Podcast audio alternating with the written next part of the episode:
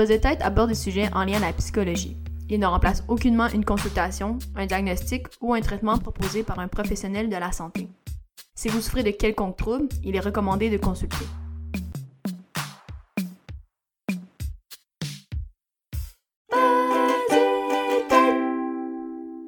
Salut à tous, j'espère que ça va bien. Puis en fait, aujourd'hui, j'ai le plaisir euh, d'enregistrer une seconde fois avec Audrey Gosselin. Donc salut à toi. Bonjour, ça va bien? Oui, super.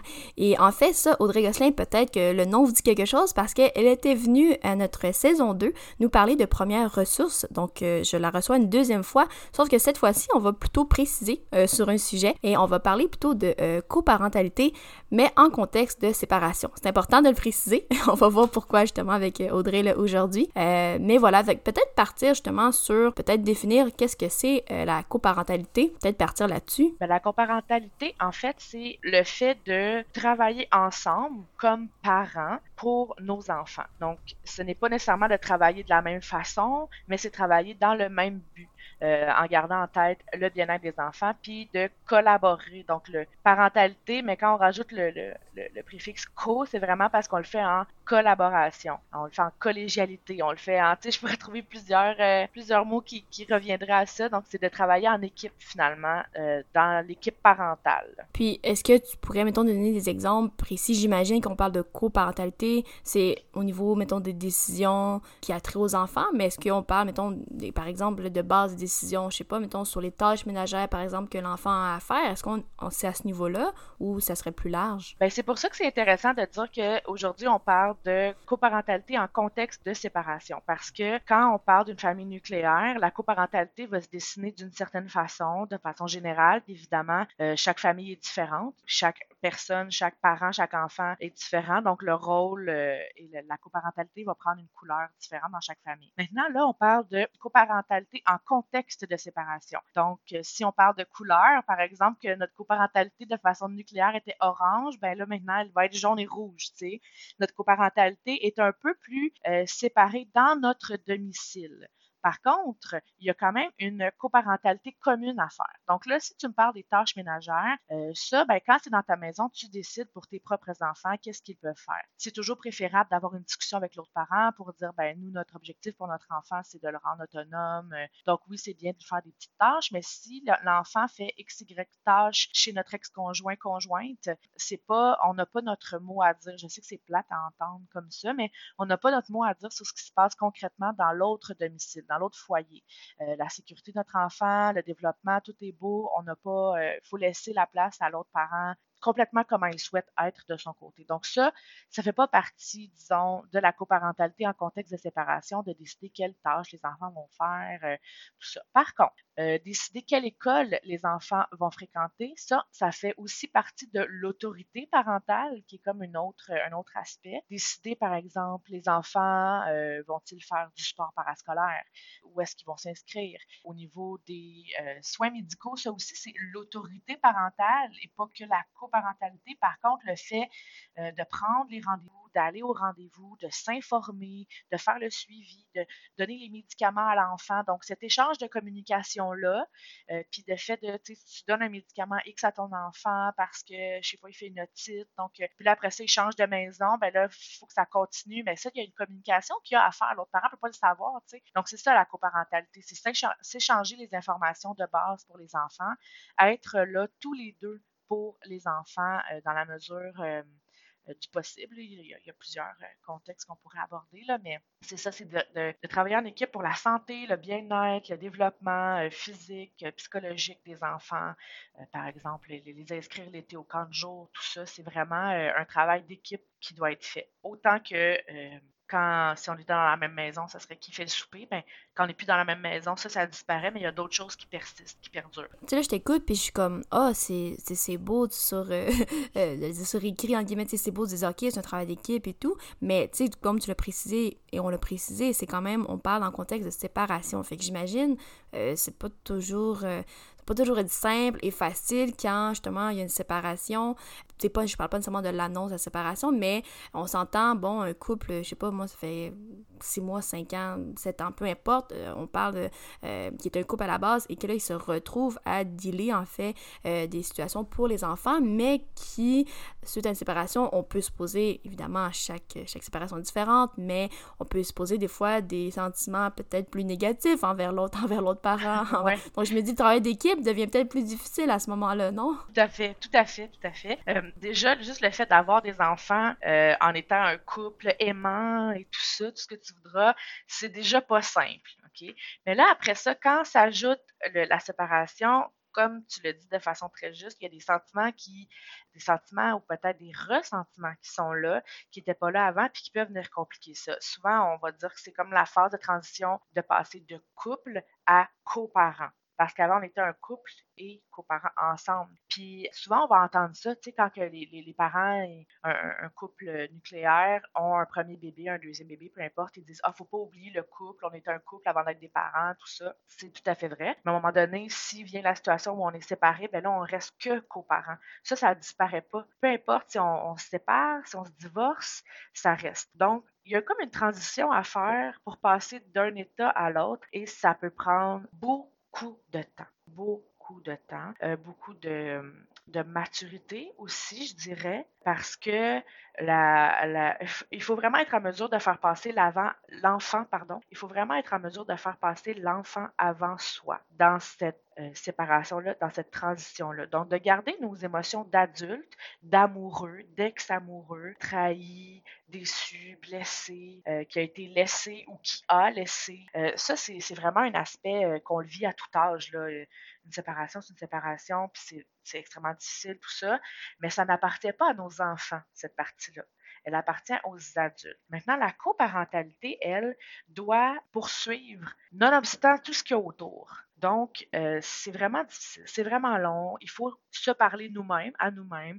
Dans l'idéal, ce serait que chaque personne qui se sépare puisse avoir accès à de l'aide au niveau euh, thérapeutique, psychologique ou euh, dépendamment du, besoin de la personne pour pouvoir faire son deuil de la relation puis aller de l'avant. Parce que empêcher, c'est un exemple comme un autre, mais empêcher son enfant d'avoir accès à une école, à un service ou même à l'autre parent directement, ce n'est pas une saine coparentalité. Là, on est dans les ressentiments de couple où on se sert de l'enfant pour avoir, pour faire du mal à l'autre, blesser l'autre c'est pas euh, ce qui est souhaitable. Tout le monde est perdant dans une situation comme ça, finalement. Tandis que si on est capable de faire la part des choses, puis je dis ça là, comme c'était facile, ça l'est pas. Là. Il y a des situations dans lesquelles ça l'est, mais la plupart, ce l'est pas. Mais si on est capable de faire la part des choses, puis de dire, OK, ben, je, je réglerai mes affaires euh, d'adulte à adulte d'un côté, mais du côté parental, j'ai pas le choix plusieurs outils s'offrent à nous à ce moment-là. On peut aller en médiation familiale, par exemple. Il y a, euh, plusieurs services de médiation familiale qui sont offerts euh, au Québec. Entre autres, il y a le 5 heures euh, gratuit offert par le gouvernement. Il y a des ressources, comme on en parlait un peu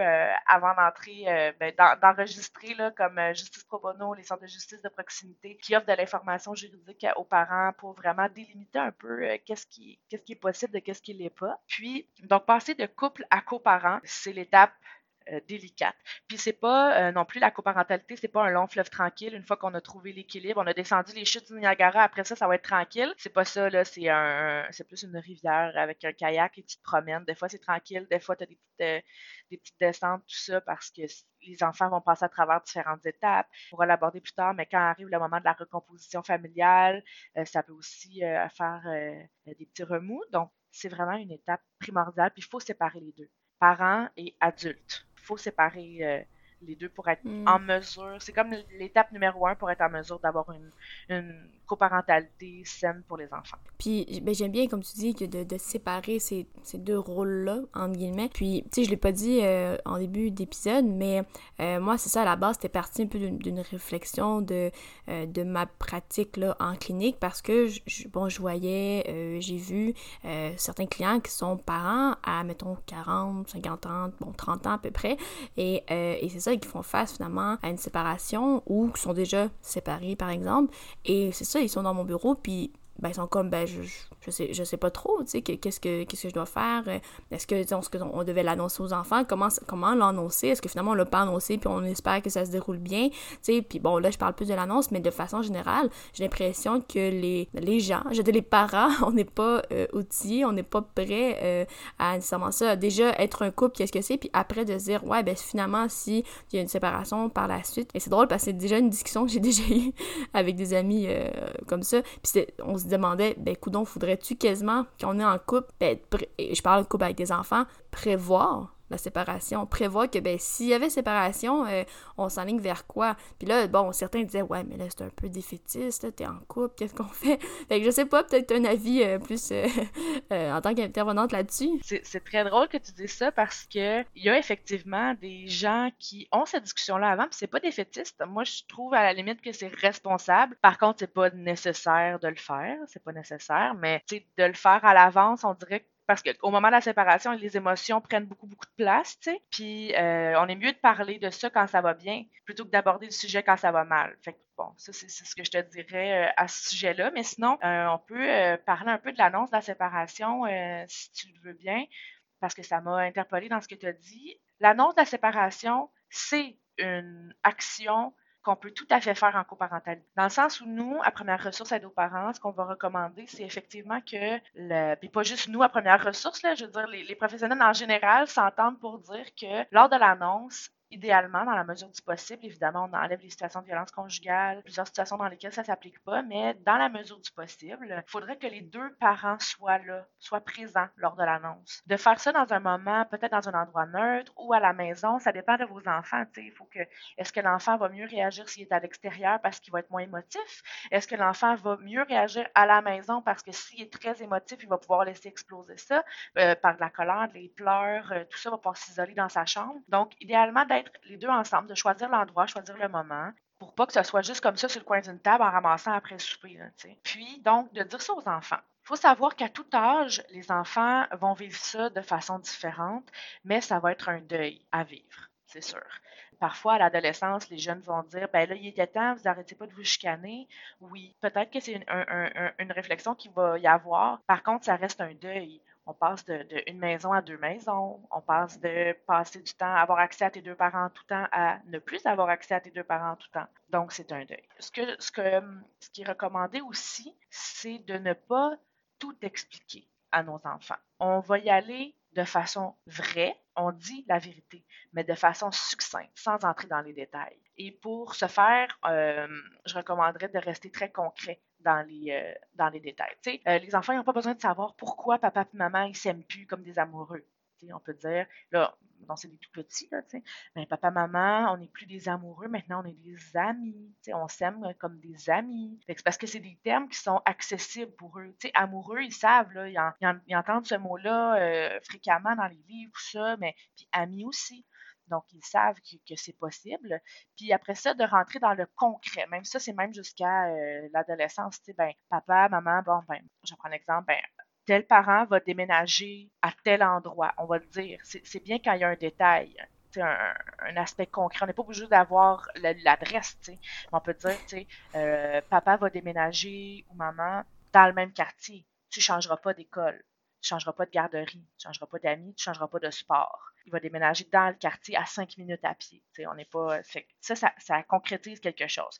Ensuite, pour euh, faciliter aussi cette annonce-là, les parents, toujours dans la mesure du possible, je le souligne encore, euh, si les parents ont eu l'occasion de parler déjà de la garde avant, c'est bien de leur, leur dire tout de suite, parce qu'une grande inquiétude, c'est quand est-ce que je vais voir l'autre parent ou les deux parents. Fait que si on prend euh, un, c'est drôle parce que je suis en train de le dessiner en même temps que je te parle, tu sais, de prendre un calendrier puis de dessiner euh, du jaune du vert, du jaune du vert pour voir quand, quand ça va être maman, quand ça va être papa ou avec des collants ou peu importe, même pour les même pour les plus vieux, peut-être qu'ils vont dire que c'est bébé, mais en fait, euh, ça va être rassurant, ça va avoir un effet vraiment ça va calmer l'anxiété liée à la séparation des parents. Donc, très concret. Tu vas avoir un lit là-bas, tu vas avoir, tu sais, ça, ça, va bien aller, ça va être correct. Maman, papa, on s'occupe de ça. Si les enfants posent des questions ensuite, lors de l'annonce, on peut répondre. Évidemment, on doit répondre. Il ne faut pas que ça soit un tabou.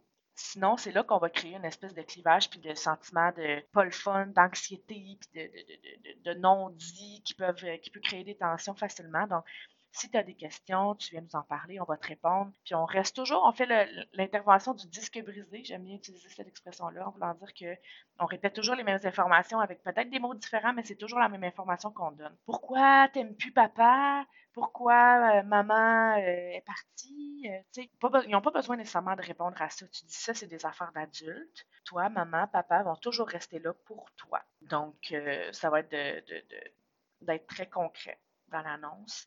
Leur dire, les valider, leur dire, c'est normal que tu aies de la peine, que tu sois fâché, en colère, c'est correct c'est normal. Tu as le droit de crier. On fait une exception, là. Tu as même le droit de dire des mauvais mots, parce qu'ils peuvent ressentir plein de trucs, puis il faut, faut que ça sorte. On veut pas qu'ils l'intériorisent, puis qu'après ça, que ça devienne comme euh, une boule à l'intérieur. Donc, il faut qu'ils sentent que ça va bien se passer. Encore une fois, je sais, tu le couperas au montage, là, mais on répétera jamais assez que c'est dans une situation idéale qui est comme ça. Il y a plusieurs formes que ça peut prendre. Euh, moi, je, moi, je dis justement la situation idéale. Les gens euh, qui se séparent prendront ce qu'ils auront l'occasion de prendre, ce qu'ils souhaiteront prendre, ce qui leur ressemble, euh, ou ils changeront un peu ce que nous on dit à leur façon. Ça les inspirera. Ce sera des pistes de réflexion plutôt que des recommandations, en fait. Mais c'est un peu nos, nos, nos conseils pour l'annonce de la séparation. Tout à fait. Puis en plus, euh, bon, tu, l'as quand même précisé, mais effectivement, je pense que l'annonce est probablement différente un enfant de 4 ans qu'un enfant de 12 ans aussi. J'imagine qu'il y a quand même une adaptation ben, dans, dans, le langage, dans les, dans les moyens qui sont utilisés, euh, plus concrets euh, dans, dans, ce sens-là. Mais aussi, tu sais, une chose que je trouvais, encore peut-être là de, la, de ma pratique là, clinique, mais j'ai l'impression dans tout ça aussi, ça doit être quand même aussi difficile pour un, un enfant, un ado, tu sais, de de, de, mais je parle de plus d'un enfant, mais de, de, de voir ça, de voir ses parents se séparent, puis souvent, c'est ça ce qu'on voit, c'est ben, la, la, crainte, mais l'enfant ne va pas nécessairement le verbaliser en mots, évidemment, mais cette crainte-là de dire, ben finalement, si papa, maman ne s'aiment plus, est-ce que papa ou maman ne pourrait ne plus m'aimer moi? Puis j'ai l'impression que ça c'est je me dis mon dieu ça ça doit quand même euh, on le voit qu'il y beaucoup de tu parlais d'anxiété ou beaucoup d'après de, signes des fois chez les enfants bon je dis ça des fois ça va très bien là. Mais des fois on voit ça tu sais justement des enfants qui sont plus anxieux plus nerveux hop si j'ai à changer d'école hop papa vient me chercher quand est-ce que c'est maman quoi que ce soit? Mais je trouvais que cette crainte là qui peut exister qui peut aussi ne pas exister mais je me dis oh, ça doit quand même difficile auprès d'un enfant. Je sais pas si est-ce qu'il y a des parents qui, je sais qui appellent, qui se questionnent à, ce niveau-là? Tout à fait. Oui, puis on va voir différentes, euh, différentes réactions chez les enfants, mais chez les ados aussi.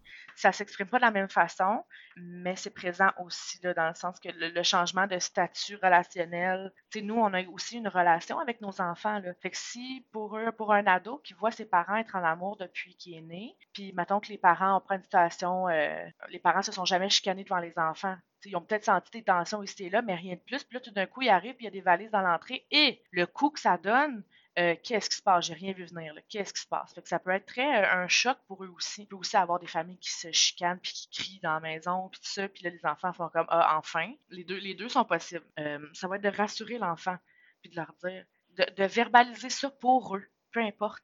Puis même si c'est des ados, ils vont, ils dire Ah, mais là, franchement, j'ai pas peur de ça, tu bébé là là.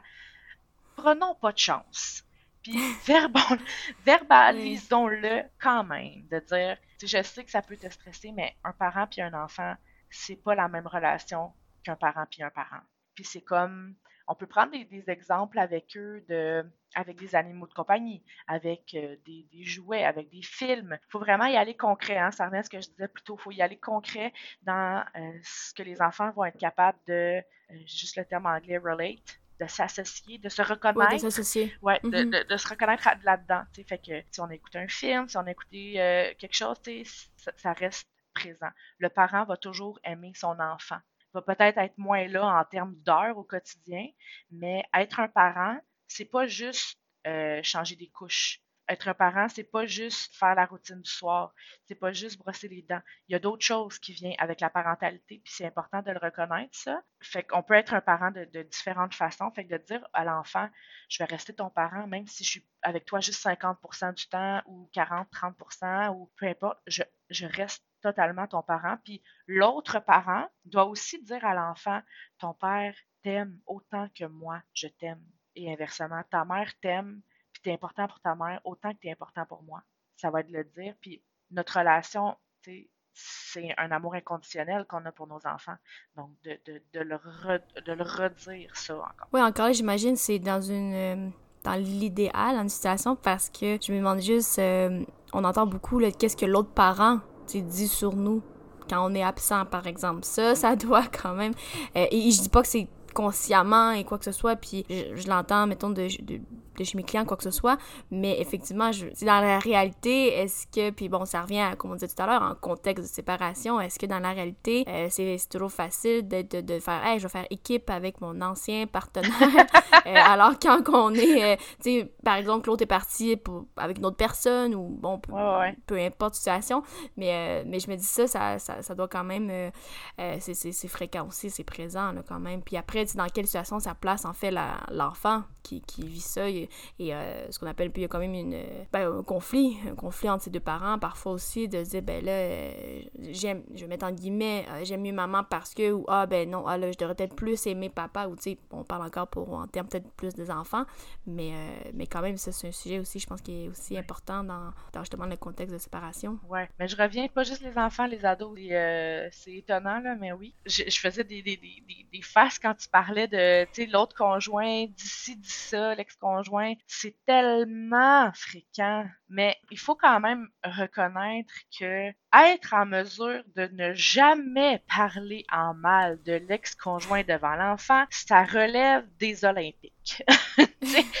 on, est des humains. Il faut se donner le droit à l'erreur aussi. C'est correct, là. C'est correct. Au pire, on dit, euh, je m'excuse, j'ai dit ça tantôt, là, puis c'était pas correct je m'excuse. J'ai dit des choses qui n'étaient pas correctes, je m'excuse c'est correct, ça apprend à l'enfant que le parent n'est pas parfait, puis qu'on a le droit de se tromper, puis on s'excuse, puis c'est correct, on passe à autre chose. Mais dans la mesure du possible, essayez de l'éviter ou de le faire ouvertement. Tu sais, des fois, il y a des parents qui parlent au téléphone avec moi de l'ex-conjoint, puis j'entends les enfants qui jouent à côté, puis euh, ça peut m'arriver de dire, ben, est-ce qu'on prend un rendez-vous ou un moment à la sieste ou un moment où les enfants sont couchés, ou est-ce que vous voulez aller prendre une marche pendant que les ados jouent aux jeux, vidéo dans le salon? Est-ce que vous voulez aller prendre une marche avec moi pour qu'on puisse en parler sans que les enfants écoutent? Parce qu'ils entendent, là, ils sont pas fous, ils entendent. Euh, parfois, il y a des parents, quand les enfants sont jeunes, vont parler dans une autre langue, en anglais ou peu importe. Ça, ça peut, si les enfants ne comprennent pas, c'est correct. Mais de dire, ah ben non, ton père, il s'en fout de toi, ou euh, on sait bien, ta mère est méchante, ou euh, si je prends des gros classiques, là, les, les mm-hmm. stéréotypes, là, mais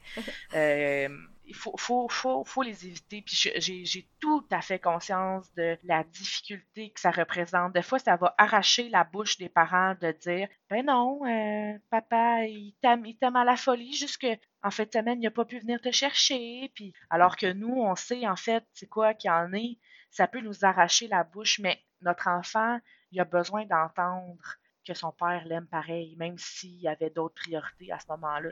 Notre enfant, il a besoin d'entendre que notre parent il nous comprend dans notre difficulté. Puis pas, il n'y a, pas, a pas besoin qu'on qu'on mm. on, tourne le couteau dans la plaie. On a des, l'enfant, il a déjà de la peine. Tu n'es pas obligé d'en rajouter. Puis de dire, ben oui, ton père, il s'en fout de toi, il devrait faire telle affaire. Ou ben non, euh, ah, ta mère est avec son nouveau chum, euh, on sait bien. Euh, il n'y a pas besoin d'entendre ça. J'aimerais prendre un petit instant pour faire un aparté à propos de l'aliénation parentale. Euh, c'est un terme qui est euh, de plus en plus utilisé. Euh, certains diront même galvaudé. certains, diront que c'est pas assez utilisé. Bon, c'est un ben, c'est pas controversé, je dirais pas jusque-là, là, mais je dirais qu'on dans le milieu, les gens s'entendent pas nécessairement complètement sur ce terme-là. L'aliénation parentale, c'est vraiment de faire en sorte, par des petits moyens ou grands gestes, qu'il y ait une brisure de lien entre euh, un enfant et euh, l'ex-conjoint conjoint. C'est vraiment d'aller briser cette relation-là de différentes façons. Euh, c'est difficile, évidemment. Là, moi, j'ai beaucoup de parents qui m'appellent et qui disent ça, c'est dur à prouver en cours. Oui, effectivement, c'est dur à prouver en cours parce qu'il y a tout un contexte qui vient autour de ça. Maintenant, il y a des ressources qui existent pour ça aussi. Puis j'invite euh, les gens euh, qui écoutent euh, peut-être le podcast, que ce soit des parents ou des professionnels, à aller s'informer, entre autres auprès du carrefour de l'aliénation parentale, parce que c'est un phénomène absolument terrible. Ça, encore une fois, tout le monde est perdant dans cette histoire-là, mais il faut s'informer pour être en mesure de bien, bien le, prévenir, le gérer, puis bien reconstruire le lien après coup quand il a été coupé. Voilà, fin de mon aparté. oui, mais tout à, fait, c'est intéressant parce que c'est vrai que c'est un, ben, je phénomène, je, ne sais pas si c'est le bon terme, en tout cas, qui, oui, qui, qui apparaît. Moi, j'en avais déjà entendu parler il y a quand même quelques années, là, déjà, mais, euh, en tout cas, bref, merci d'avoir euh, précisé, quand même, pour, euh, pour les auditeurs. Ça fait longtemps que, ça, que, le, mot existe, mais il change ben, comme beaucoup de mots dans la langue française, ils changent d'appellation ou de signification au fil du temps. Fait celui-là, c'en est un qu'il faut faire attention. Oui, puis là, ça m'amène à parler, ben, on continue quand même dans, le même sujet, mais moi, je me suis bon, plus jeune, moi, c'était moi-même plus jeune, on me disait déjà, ah, une famille sur deux sont séparées. Fait que ça, on parle déjà d'il y a 15, 20 ans, mettons, à peu près, et plus. Là, je me dis, ben là, maintenant, de nos jours, en 2021, euh, bon, est-ce est que finalement, il y a encore plus de séparations? Est-ce que. Puis il me semble j'avais lu à quelque part, j'ai pas les statistiques, là, les, chiffres exacts, mais euh, il me semble qu'on parlait qu'il y a encore beaucoup plus de séparations euh, lorsque l'enfant est en bas âge. Même avant l'âge de deux ans, on voit qu'il y a beaucoup plus de séparations. Fait que, bon, ça d'une part, mais je me dis, ah, ok, fait ça veut dire que euh, la plupart de ces jeunes-là, de ces enfants-là, ont grandi dans un milieu recomposé. On pourrait, on pourrait supposer de ces, euh, ces séparations-là. Ben, si c'est déjà si tôt, bon, on peut supposer que les parents ou un des parents a rencontré quelqu'un d'autre, par exemple. Donc là, est-ce que ça, ça j'imagine, ça ajoute à la coparentalité? Ben, c'est euh, une nouvelle euh, une nouvelle forme. Tu sais, tantôt quand on parlait de si je reprends l'image de la rivière, là, ben la recomposition familiale, c'est des remous, beaucoup de remous qui peuvent prendre plusieurs formes. évidemment, ça dépendamment du type de garde, est-ce que c'est 50-50 ou plus ou moins, euh, de, quelle coparentalité ça prend, euh, le nouveau, nouvelle conjointe, est-ce qu'il a euh, des enfants lui-même qui vient ajouter au ménage ou pas? est-ce que, tu sais, il y a beaucoup d'éléments à considérer. Mais effectivement, dans la coparentalité, en contexte de séparation, quand vient le moment de la recomposition familiale, il y a une discussion à avoir entre les parents, on va dire, d'origine. Il y a aussi une discussion à avoir entre le nouveau couple qui s'est formé.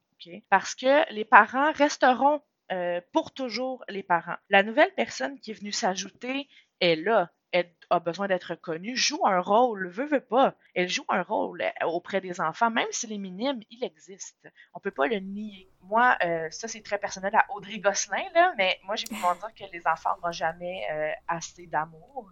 donc, c'est ma vision à moi, tout à fait personnelle de la chose. Maintenant, ça ne s'applique pas non plus dans toutes les situations. Il y a des moments où le nouveau, nouvelle conjointe va essayer d'être, euh, va prendre trop de place, va prendre trop, pas assez de place, va essayer de contrôler. Euh, nous, à Première Ressource, on a vraiment beaucoup de, beaux parents qui nous appellent et à chaque fois, j'adore ça parce que c'est un, individu, un adulte, qui a des enfants ou pas, s'il nous appelle dans son rôle de beau-parent, c'est merveilleux parce qu'il nous appelle pour dire, ben moi, je suis un beau-parent, puis je, je, vis au quotidien avec une famille, je forme une famille recomposée et je vois ces enfants-là qui ont un besoin et quelle est ma place pour répondre à ce besoin-là. Et ça, c'est merveilleux. C'est ça que tous les parents, de, les, beaux-parents devraient être parce que ils ont un rôle à, à jouer. Maintenant, quand je disais, si je reviens, quand je disais que les parents et le, nouveau couple ont à avoir une discussion, si je commence par le nouveau couple, le, je vais prendre un, exemple parce que ça va être plus facile dans, les échanges. Je vais dire un père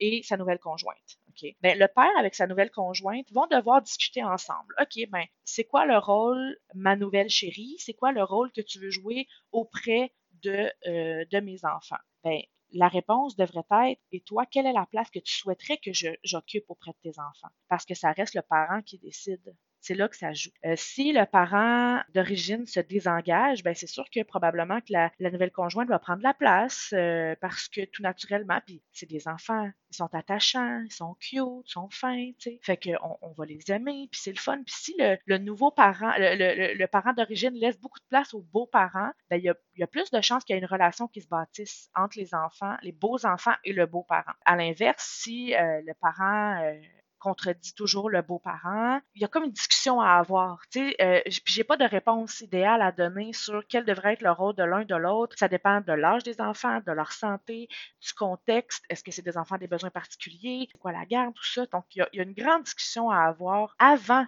je pense, d'être le, de se cogner le nez sur une difficulté. De la même façon que tantôt quand on disait, quand on a des enfants, on devrait parler de qu'est-ce qui se passe si on se sépare, ben là, tu rentres dans ma vie, dans notre vie, parce qu'on vient maintenant avec euh, nos enfants, tu rentres dans notre vie, alors Comment tu te sens par rapport à ça? Toi, comment tu te sens que je rentre dans ta famille, tout ça? Donc, avoir cette discussion-là, cette discussion-là, c'est très, très sain, positif, puis ça augmente les chances de réussite de la recomposition familiale. Ça, c'est pour cette discussion-là. Maintenant, la discussion entre parents. Donc, euh, ça va être de dire à euh, l'ex-conjoint conjoint qu'il y a une nouvelle personne dans notre vie. On n'est pas obligé de donner des détails. On peut, si la relation est super belle, on peut y aller puis donner des détails, mais euh, c'est pas non plus 90% des séparations qui sont super saines et merveilleuses.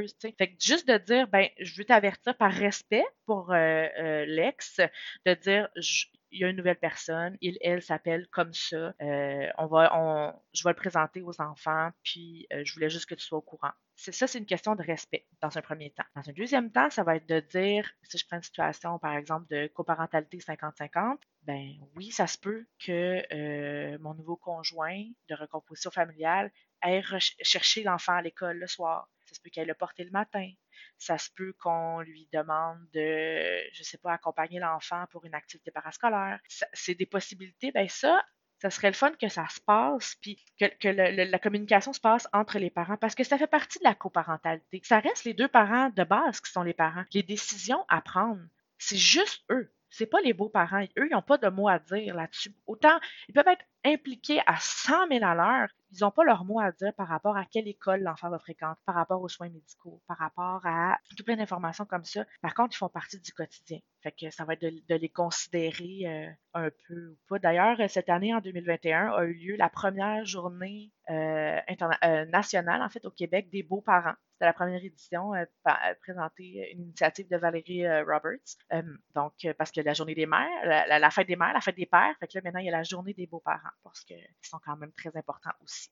Donc, la recomposition familiale nécessite beaucoup de discussions, d'ouverture, de communication. Ça m'arrive beaucoup à première ressource d'avoir des moments où les parents, il y a une rupture de communication entre les, parents de base. C'est dommage. Euh, on peut quand même essayer de faire même si on dit ah, ben, mon ex me répond jamais à mes messages ou quoi que ce soit, ben, on peut même envoyer le message juste par politesse pour bien faire. Comme ça, nous, on dit ben regarde, j'ai fait ce que j'ai pu je te préviens, je t'avertis. Maintenant, euh, le, reste, ça lui appartient. nous, on fait ce que nous, on a à faire, puis le reste, ça appartient à l'autre conjoint. Ça, c'est un grand lâcher-prise qui, euh, qui est difficile et long et fastidieux. Et à chaque fois que l'enfant atteint une nouvelle étape dans sa vie, il faut revenir à ça. Puis, euh, fait que ce serait un peu ça pour la, la, la recomposition familiale. Prendre son temps aussi, ça aide si on présente une nouvelle personne au bout d'un mois, deux mois, ça, peut passer un peu euh, serré d'un coin. Faut, faut laisser du temps, six mois, un an. Euh, peut-être que c'est beaucoup, mais tu pour que les enfants fassent leur deuil de la relation. Puis après ça, qu'on intègre la nouvelle personne c'est des conseils qui sont très généraux. Hein. Peut-être que dans des familles, ça s'applique pas du tout. Là. Faut, faire attention. C'est ça le truc avec les, podcasts quand on parle de trucs euh, c'est que c'est très, très général. Euh, la meilleure façon, c'est soit euh, d'avoir accès à un service ou d'appeler Première Ressource, puis on prend du temps vraiment en un pour un pour en parler puis définir comment le parent se sent, comment les enfants vont, c'est quoi qui est le mieux pour la famille. Oui, je voulais quand même revenir sur euh, ce que tu nommes parce que oui, il y a la relation bon parent-parent et bon mettons parent et belle-mère, beau beau-père, on va dire ça comme ça. Et, euh, mais il y a aussi discussion, la communication aussi, j'imagine, ben, parents, nouveaux beaux-parents, avec les enfants parce que ça aussi, euh, c'est pas nécessairement, facile. Oui, on peut, on peut voir d'un côté, ah, c'est, le fun, j'ai, ben oui, j'ai plus de gens pour m'aimer, il y a plus de gens pour moi qui sont là et tout, mais on entend aussi le classique, ouais, ben parle-moi pas de même, t'es pas ma mère, ou toi, de toute façon, t'es pas mon père, ça te, te regarde pas. Il y a ça aussi qui, qui doit arriver euh, dans le quotidien euh, et tout. Donc j'imagine, il y a quand même des ajustements à faire là aussi. Tu sais, oui, bon, il y a, le parent d'origine, ok, puis mettons, avec, mettons dans ton exemple, donc le père, avec finalement la nouvelle conjointe. Euh, mais c'est aussi, ça doit quand même assez délicat, bien qu'ensemble, ils ont parlé de qui quel rôle qui est accordé, en guillemets. Mais finalement, oups, dans la réalité, avec les enfants, par exemple, j'imagine, c'est aussi, il doit y avoir des ajustements euh, à faire de ce côté-là. Ouais, ben, je sais pas si ça va t'étonner, mais euh, moi, ça fait, bon, dans l'autre podcast, ça fait longtemps, longtemps que je suis en intervention. Puis, donc, peut-être étonnamment pour toi, mais il n'y a pas tant de t'es pas ma mère, t'es pas mon père c'est comme une espèce de cliché qu'on entend. Il y en a, là, c'est sûr, c'est sûr. Mais si on se pose puis on réfléchit à pourquoi l'enfant dit ça, ça va être, la plupart du temps, il y a des exceptions évidemment, mais la plupart du temps, c'est que le beau-parent va habiter un rôle qui ne lui appartient pas à la base, que ce soit parce que lui prend des initiatives qui lui appartiennent pas, ou parce que le parent de base euh, ne prend pas son rôle, puis le beau-parent fait juste pallier, en fait parce que le beau-parent aime cet enfant-là, puis sait que l'enfant a besoin de cadre, par exemple, parce que ça, c'est la base, hein, tous les enfants ont besoin d'un cadre pour bien se développer. Ben, si le parent d'origine n'offre pas le cadre, puis que le beau-parent est très investi, ça se peut que le beau-parent mettre un, cadre autour de l'enfant, puis euh, c'est là que va venir le Hey, t'es pas mon père, t'es pas ma mère. Parce que le rôle sera. Le rôle, le beau-parent va sortir de son rôle, peu importe pourquoi. Ça peut aussi être là quand, on garde le même exemple, si la mère des jeunes parle ou a des commentaires, que ce soit conscient, inconscient, direct, indirect, envers la nouvelle conjointe, ben ça se peut que dans la tête de l'enfant qui vit déjà un conflit de loyauté, déjà on l'a pas abordé ce thème-là, mais le conflit de loyauté entre les parents, parce que l'enfant aime ses deux parents de façon égale et infinie. Fait que là, s'il sent qu'il est obligé de choisir, ou s'il sent qu'il est obligé d'être loyal envers l'un au détriment de l'autre, ben ça vient tout le, mélanger. Puis des fois, les parents ont beau faire euh, les meilleures choses possibles, l'enfant va le ressentir quand même ou pas. Mais le conflit de loyauté s'ajoute quand, mettons, entre la mère puis la belle-mère la belle-mère peut être parfaite, entre guillemets, mais si la mère n'accueille pas cette belle-mère-là dans la vie de son enfant, puis on parle pas de la nouvelle conjointe, l'aspect amoureux encore. Tu sais, quand on parlait de couple à coparents, tu sais, quand tu vois ton, ex sortir avec une nouvelle femme, ça peut te blesser, c'est sûr. Mais là, on parle de ton enfant, c'est ça, il faut vraiment le séparer. Donc, si on parle de ton enfant qui a un nouvel adulte significatif autour de lui, puis que cet adulte-là est aimant on ne serait pas euh, jaloux, jalouse de l'enseignante. La mère ne serait pas jalouse non plus, elle n'est pas jalouse de la grand-mère, de la tante. Mais pourquoi elle est jalouse de cette belle-mère-là? Parce qu'elle ne se sent pas sécure dans son rôle, parce que la belle-mère prend des libertés qui ne lui appartiennent pas, parce que, tu j'en ai vu de, toutes les couleurs, puis il y a autant d'exemples qu'il y a de familles. C'est ça que je veux dire. Puis des situations de très légères à très graves.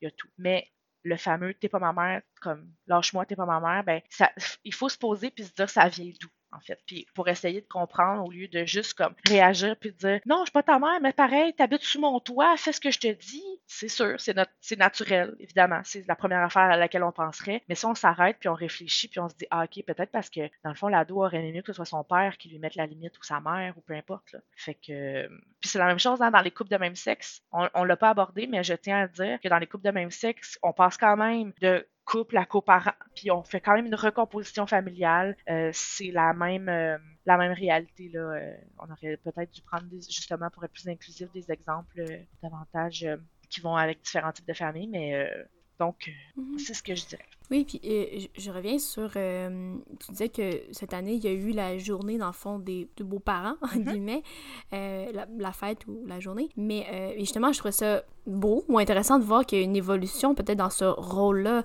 dans le sens que moi, je reviens à quand j'étais plus jeune. on dirait plus jeune, tu sais, souvent dans, dans les films où on montre toujours le beau-père, la belle-mère, la, la, méchante. Hein, c'est toujours la, la, méchante. On pense à Cendrillon, on pense à, d'autres histoires comme ça.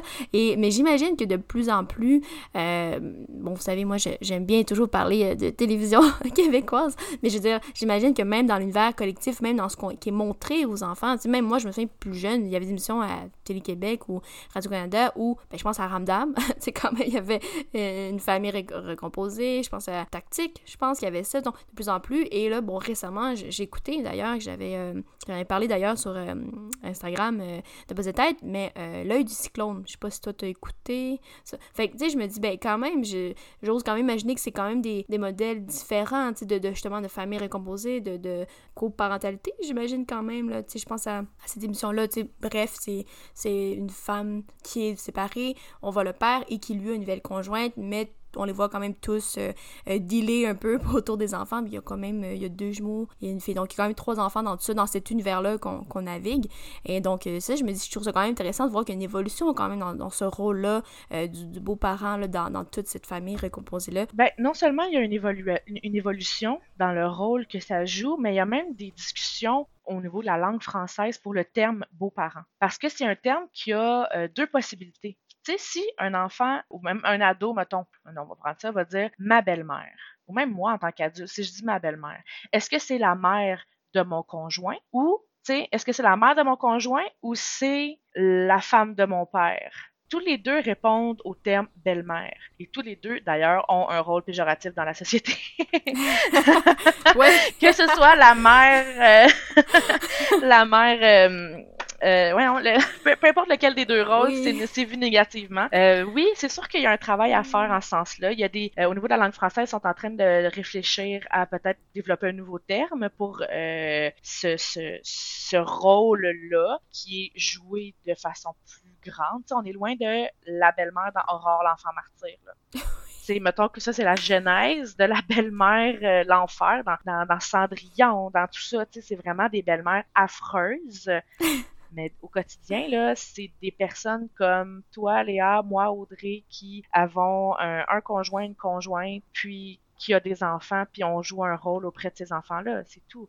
Avec nos, nos, défauts, avec nos qualités, nos volontés, euh, nos, nos, nos, désirs, nos imperfections. Donc, euh, on, on est juste des humains. Donc, peut-être ça va être un rôle à, à, redéfinir. Puis, je suis contente de savoir que la discussion est ouverte au Québec. Euh, effectivement, j'ai vu, euh, je sais de, quoi tu parles, j'étais un peu trop vieille pour avoir écouté Ramdam et Tactique. qu'à l'époque, j'étais moi-même belle-mère d'une jeune oh. qui écoutait cette émission-là, qui est maintenant euh, une adulte, là, mais elle écoutait ces émissions-là. Donc, c'est pour ça que je, je, je, savais un peu de quoi tu voulais parler, parce qu'elle les écoutait. Mais, tu sais, c'est un rôle qui change, qui est en évolution. Puis, c'est pas en voulant dire que toutes les belles-mères, tous les beaux-pères sont parfaits. C'est vraiment pas ça. C'est de la même façon que n'importe qui. Faut pas faire dans la généralisation, en fait. Puis là, on entre dans mon combat très personnel de toute la vie. Là, faut faire des, faut pas tomber dans les généralisations. Mais c'est un rôle qui vaut la peine d'être exploré, défini, redéfini. Euh, puis la journée nationale des beaux-parents est une façon d'y parvenir. C'est pour ça que j'ai souligné l'initiative. Oui, tout à fait. Ben merci. Moi, je n'étais pas au courant de ça. Maintenant, je le sais et les auditeurs le sauront également aussi. Mais euh, pourquoi je, bon, j'amenais ces émissions-là, quoi que ce soit, c'est ça, ça reste tout le temps, euh, j'ai dit un peu la blague, mais on, on nous apprend pas à être parents comme on nous apprend pas à être beaux-parents dans le sens qu'on va pas à l'école euh, de, de, la coparentalité, par exemple. Donc, je trouve ça intéressant de voir. Est-ce que, je me trompe? Non, non, non, tu te trompes pas. Parce que je voulais, je voulais vraiment continuer. C'est quelque chose de super pertinent que tu dis. On n'apprend pas à être parent, mais quand notre enfant naît, on part de zéro, puis on construit notre parentalité avec cet enfant-là qui évolue. Quand on est beau-parent, on arrive dans un, dans un environnement où l'enfant a déjà 2, 3, 4, 5, 6, 7, 15 ans. Fait que là, nous, il nous manque tout le précédent. Mais on arrive dans cette relation-là, fait que c'est non seulement on n'apprend pas, si je prends un contexte, par exemple, moi, quand je suis devenue belle-mère, j'avais jamais eu d'enfant avant, j'ai eu mon enfant par la suite. Donc, quand j'ai arrivé, elle avait 7 ans, 8 ans, euh, j'avais pas vécu ça, là, à ce moment-là. Donc, euh, c'était un apprentissage complet. Puis quand on, devient un, parent, on est personne qui est jamais vraiment prêt à devenir parent, là, avec euh, toute la, le rôle qui vient avec, mais on a le temps de s'y faire puis d'appréhender. Mais là, quand le nouveau beau-parent arrive, il faut laisser le temps aussi, là puis c'est correct qu'il fasse des erreurs, puis c'est correct qu'il soit pas parfait. C'est une communication, c'est une coparentalité qu'il y a à la maison, dans le couple.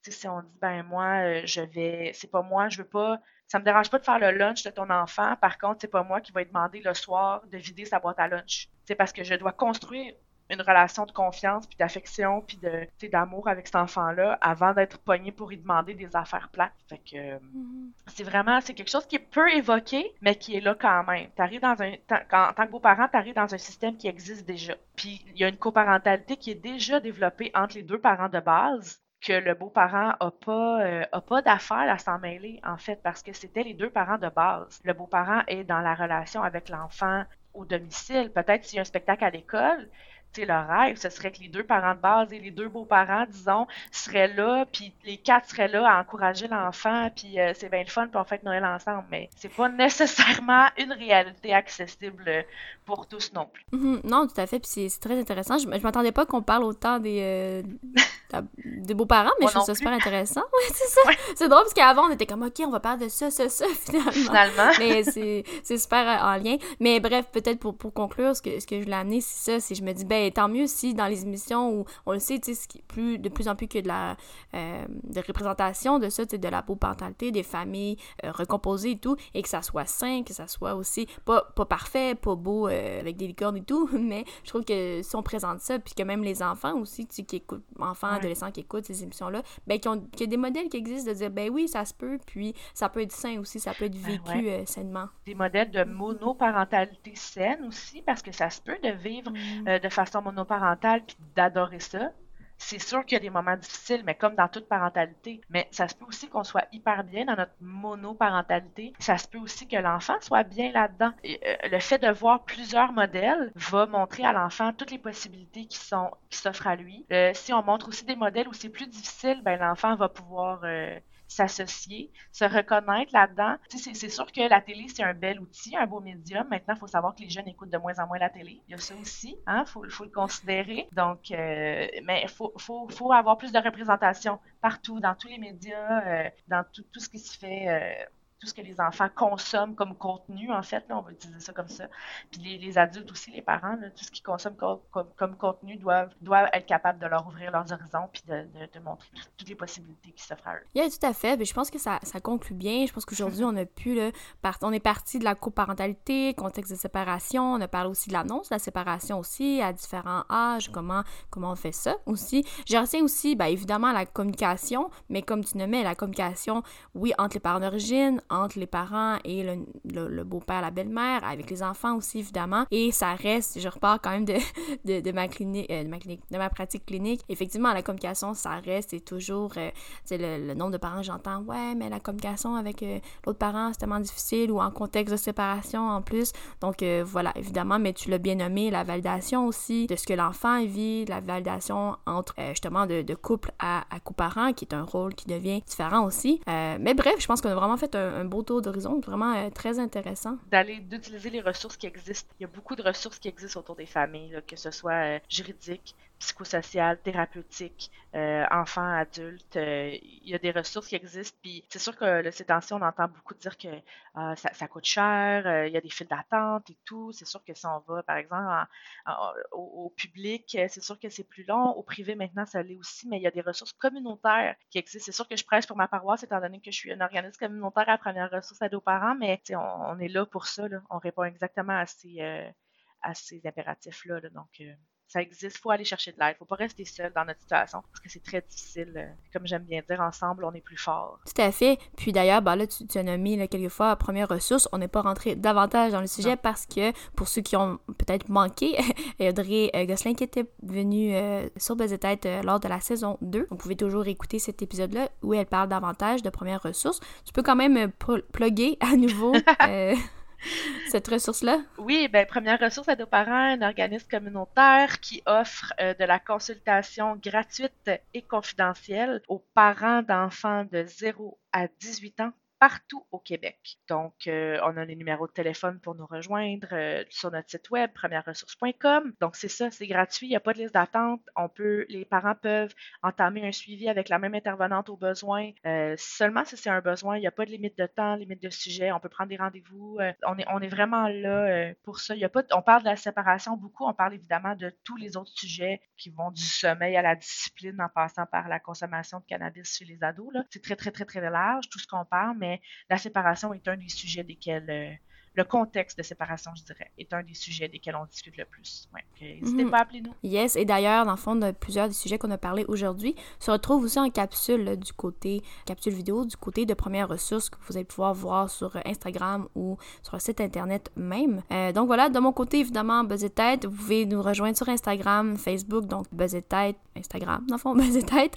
Euh, on a aussi notre adresse courriel, buzzetêtepodcast.gmail.com. Vous pouvez écouter les épisodes sur Spotify, Spotify, Apple Podcasts, Google Podcasts et Deezer. Et donc euh, voilà, on se retrouve la semaine prochaine pour un autre épisode. Et encore une fois, un gros merci à toi, Audrey Gosselin, pour cette deuxième présence à Buzz Tête. Ça m'a fait un grand plaisir. Bonne journée. Yes, bye. Bye.